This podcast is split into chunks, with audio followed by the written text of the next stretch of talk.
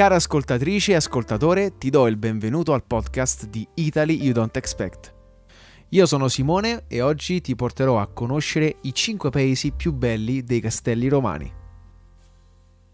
Nell'episodio di oggi voglio portarti a visitare una delle zone storiche più belle e più conosciute del Lazio, il territorio dei Castelli Romani, che con questa denominazione si intende un complesso di meravigliosi borghi antichi collocati sulle alture dei Colli Albani, a sud-est di Roma.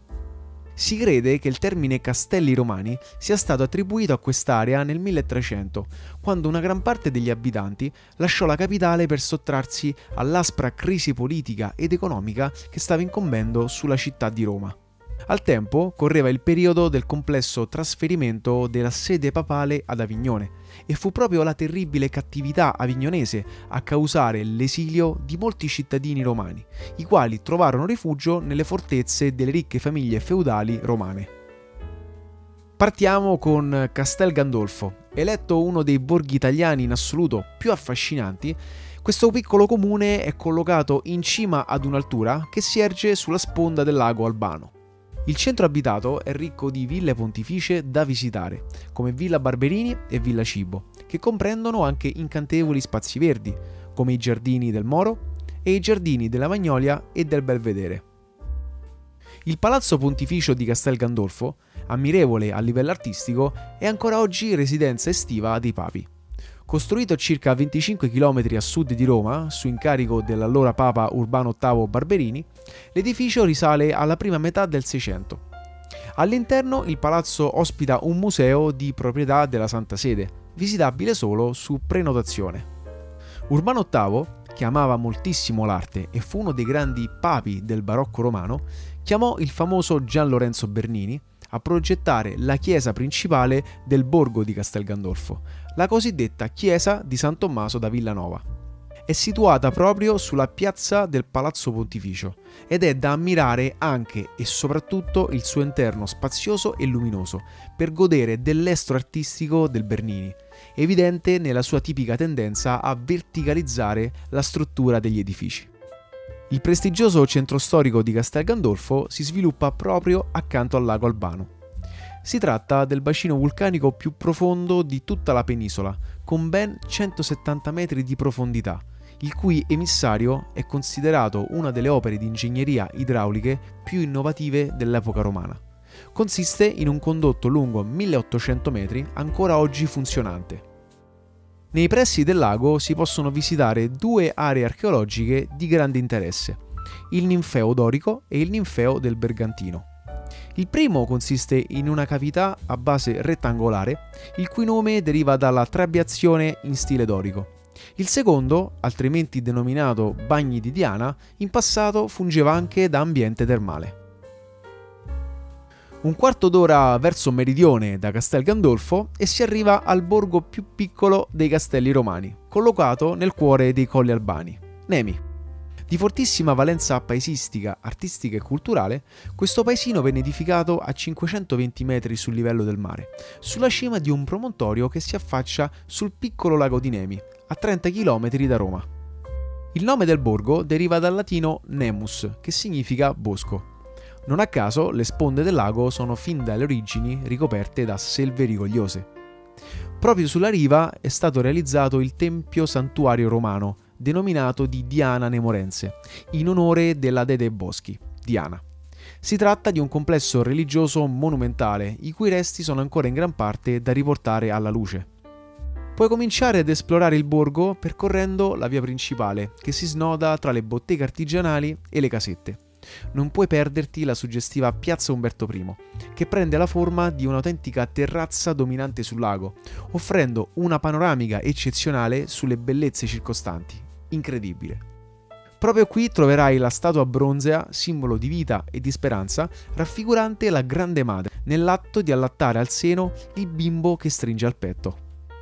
All'interno del borgo scoprirai Palazzo Ruspoli, costruito dai conti di Tuscolo nel IX secolo come castello sovrastante l'antico borgo medievale. Il palazzo è articolato attorno alla torre cilindrica, detta Saracena, e tutt'intorno si sviluppa un meraviglioso giardino pensile. ti consiglio di passare alla terrazza degli innamorati, lì accanto, e poi di tornare indietro senza tralasciare la chiesa parrocchiale cinquecentesca di Santa Maria del Pozzo, tra i più grandi edifici religiosi dei castelli romani. Hai invece mai sentito parlare della sagra delle fragole di Nemi? Ogni anno, la prima domenica di giugno, nel borgo si svolge questa gran festa che vede partecipare donne con gli abiti tradizionali che intrattengono i turisti con balli folcloristici e offrono in assaggio ai passanti le fragoline di bosco coltivate lungo le rive del lago. Un altro dei paesi dei castelli romani che merita di essere visitato è senza dubbio Ariccia, famosa specialmente per la porchetta preferibilmente gustata con un panino dai romani che amano venire a fare un pranzo domenicale in questa località. Per cominciare sicuramente non puoi perderti il ponte di Ariccia della metà dell'Ottocento. La struttura si ispira agli acquedotti romani e rappresenta un'opera di ingegneria viaria della quale lo Stato pontificio ne va molto fiero. Immergendoti invece nel borgo, ti accorgerai che non mancano gli stemmi dei Chigi della Rovere, famiglia che dominava la zona. La grande piazza centrale del paese è Piazza di Corte, sulla quale si affacciano una serie di botteghe e palazzi storici monumentali e anche Palazzo Chigi. Questo palazzo è uno splendido esempio di dimora barocca, attualmente trasformata in sede museale. Sapevi che qui dentro venne girata una parte del Gatto Pardo di Luchino Visconti? Non passa poi certamente inosservata la chiesa di Santa Maria Assunta in Cielo, progettata dal Bernini e che ricorda anche moltissimo il Pantheon. In una chiesetta sconsacrata dalla facciata spoglia ed essenziale ha sede il Teatro Bernini, utilizzato per eventi teatrali ma anche per le lezioni di scuola teatrale. Proprio lì accanto puoi ammirare la fontana della Bella Flora, una scultura che poggia su di un basamento in marmo e che raffigura una giovane defunta. Infatti la statua arriva dal cimitero comunale ed è l'emblema del paese. Ovviamente non andartene prima di aver goduto della vista panoramica da Piazzale Giuseppe Mazzini. Da lassù ti si aprirà davanti l'immensa vallata sottostante, la cosiddetta Valle Riccia. Non lontano trovi Porta Romana, chiamata così perché orientata verso Roma e in antichità indicava la direzione giusta da prendere per dirigersi verso la capitale è infatti contrapposta a Porta Napoletana. Purtroppo molto poco valorizzato e pubblicizzato, sul percorso Ariccia-Genzano puoi esplorare il santuario di Santa Maria di Galloro, con alcune parti progettate dal Bernini stesso, una meraviglia. Proseguiamo il nostro tour per i castelli romani per andare a Grotta Ferrata. Questa località deriva il suo nome da una cripta originariamente protetta da un'inferriata. Si narra che qui trovarono rifugio alcuni monaci sfuggiti alle incursioni saracene e furono proprio loro a dare l'avvio alla realizzazione di un piccolo borgo nato dal nulla. Una prima tappa obbligatoria che sento di consigliarti è la splendida abbazia greca di San Nilo, un luogo sacro molto austero, fondato oltre mille anni fa da monaci originari dalla Grecia e provenienti dalla Calabria.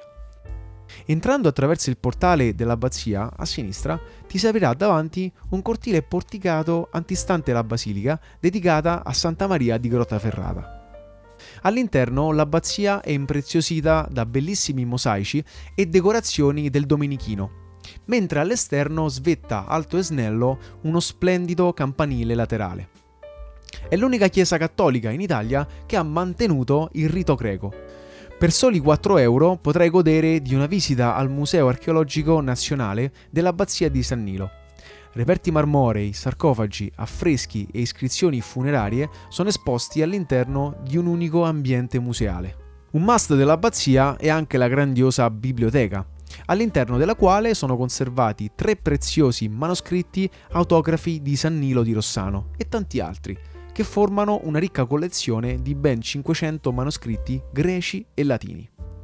A pochi chilometri da Grottaferrata vale la pena fare un salto all'area archeologica di Tuscolo, dove potrai ammirare i resti dell'anfiteatro Tuscolo del II secolo d.C.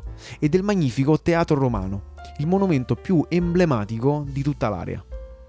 Inoltre, se sei interessato, puoi fare anche una visita guidata alla scoperta delle catacombe ad Decimum. Chiamate così perché in epoca romana questo sito corrispondeva esattamente al decimo miglio della Via Latina. È un luogo molto ben conservato e ricco anche di reperti antichi appartenenti a grandi ville romane. Siamo arrivati all'ultimo paese della lista di oggi, Rocca di Papa. Si crede che il suo nome derivi dal legame particolarmente forte che questo comune ha avuto con il Papa, ma altri pensano che la Rocca fosse in passato la prigione di un Papa. Se conosci la vera versione, fammi sapere che sono molto curioso. Sulla salita che conduce a Rocca di Papa si trova il santuario Madonna del Tufo, che trae le sue origini da un curioso fatto avvenuto nel 1490. Un viandante stava per essere travolto da un masso staccatosi dal Monte Cavo, ma la preghiera che fece alla Vergine Maria gli salvò la vita. In segno di gratitudine e in memoria di questo miracolo, l'uomo fece realizzare una piccola chiesa che conserva al suo interno il masso con l'immagine della Madonna dipinta. Nello spiazzo antistante il santuario è possibile avere già una meravigliosa vista sul parco regionale dei Castelli Romani, particolarmente suggestivo al tramonto. Altri edifici religiosi particolarmente rilevanti sono il Duomo dell'Assunta e la chiesa del Santissimo Crocifisso, mentre a livello militare imperdibile è la fortezza pontificia, collocata in posizione massimamente elevata rispetto all'abitato e fruibile al pubblico come sito archeologico. Per gli amanti delle passeggiate in natura, come noi, sappi che qui c'è una camminata meravigliosa, la Via Sacra. È possibile partire sia dal parcheggio Campi di Annibale, sia dalla piazza centrale del paese. Nel primo caso il tratto iniziale sarà asfaltato. Nel secondo caso dovrai imboccare una stretta viuzza sulla destra e dopo 100 metri svoltare a sinistra, percorrendo dapprima una ripida salita. Ti consiglio di non scoraggiarti, è una passeggiata adatta a tutti e se affrontata con calma riuscirai a goderti un percorso ombreggiato e panoramico assolutamente piacevole e d'impatto. Dal Belvedere potrai godere della vista sia del lago di Nemi sia di quello di Albano. Non hai scuse per non farla. Conoscevi già i castelli romani? Quali tra questi paesini ti hanno incuriosito? Io spero di averti dato delle informazioni utili per pianificare le tue gite domenicali o i tuoi weekend. Se vuoi avere maggiori informazioni sulle mete italiane poco conosciute, leggi il nostro blog www.italyoudon'texpect.com e seguici su Instagram e su TikTok. Io ti ringrazio per avermi ascoltato e ti do appuntamento al prossimo episodio.